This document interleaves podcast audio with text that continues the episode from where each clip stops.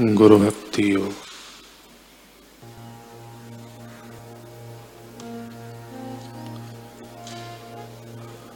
आध्यात्मिक साक्षात्कार। गुरु की परम सेवा का फल है।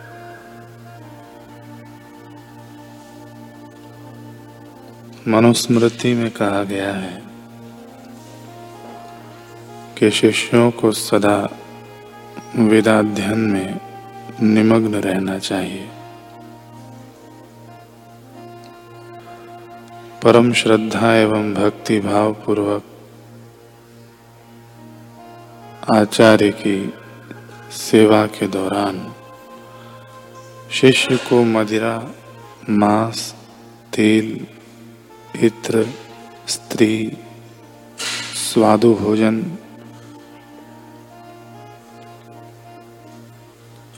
चेतन प्राणियों को हानि पहुंचाना, काम, क्रोध, लोभ, नृत्य, गान, कड़ा, वाजिंद्र बजाना, रंग, गपशप लगाना, निंदा करना, अति निद्रा लेना आदि से अलिप्त रहना चाहिए।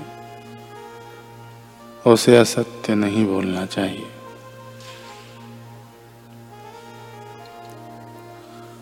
गुण एवं ज्ञान के भंडार समान गुरु की निगरानी में।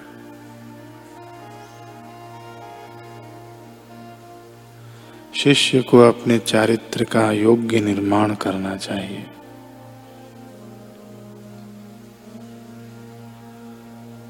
फल की आसक्ति रहित शुद्ध हृदय की गुरु भक्ति से मुक्ति प्राप्त होती है।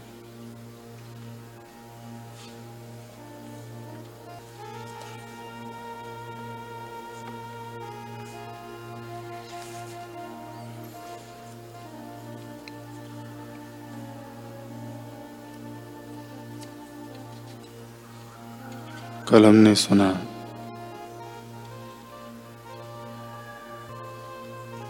कि गुरु गोविंद सिंह जी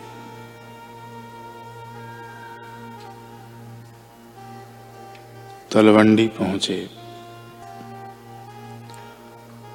डल्ला चौधरी के यहाँ।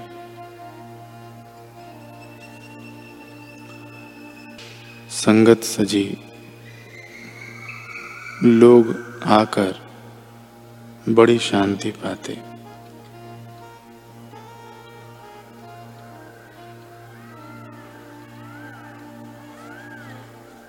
परंतु हाल ही में पुत्रों की शहादत देखकर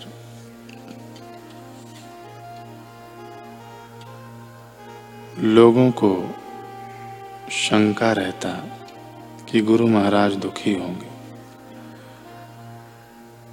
एक दिन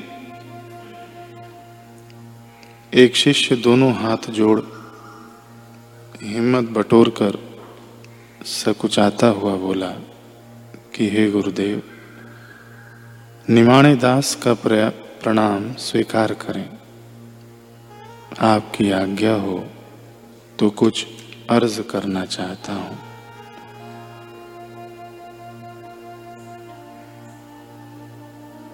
हाँ हाँ बोलो, बिना संकोच के बोलो। गुरु महाराज ने कहा। शिष्य ने कहा, महाराज जी, क्षमा करें। निस्संदेह आप समर्थ हैं। औरों की सोनी गोदें आप हरी करते हैं।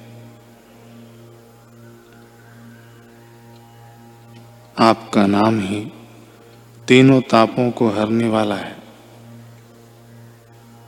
लेकिन फिर भी क्या आपको अपने फूल से कोमल पुत्रों की याद याद नहीं आती?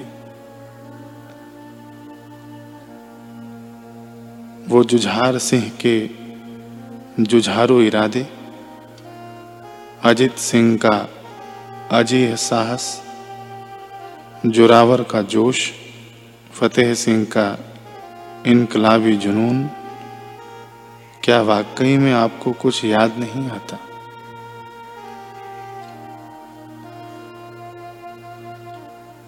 कभी तो आपको अपने हाथ की उंगली याद दिलाती होगी कि इसे पकड़कर ही उन्होंने चलना सीखा था।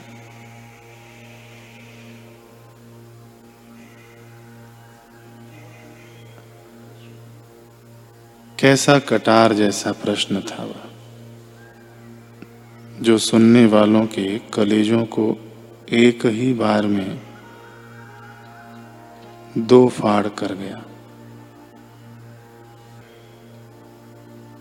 कैसा टीस भरा प्रश्न।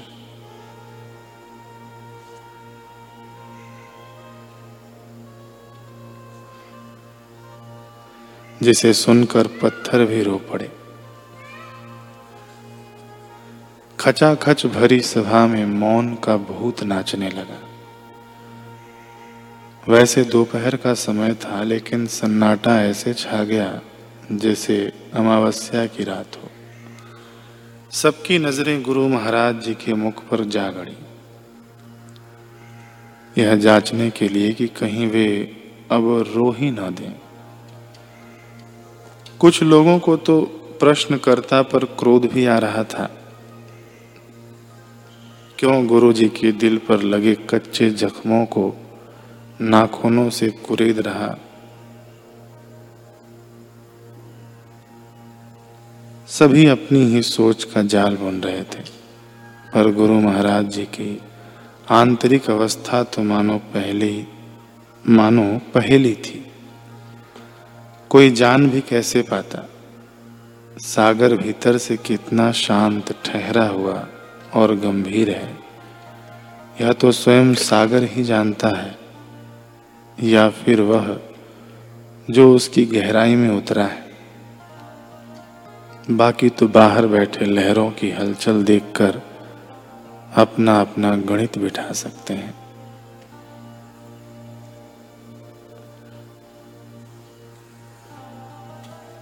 गुरु महाराज जी, चीते की तरह अपनी नज़रों को संगत पर यूँ दौड़ा रहे थे, मानो इतनी भीड़ में किसी एक ऐसे शख्स को ढूंढ रहे हों जो उनकी इस गहराई का जानकार हो। लेकिन अफसोस अफसोस भरे मेले में, भरे मेले में कोई न मिला जो हाले दिल समझता हो। अंततः गुरु महाराज जी के होंठ हिले। लगता है कुछ कहना चाह रहे थे। लेकिन यह क्या? उनके शब्द कोरे लफ्ज भर नहीं थे। गुरु महाराज जी बोल नहीं, बल्कि कयामत ढा रहे थे।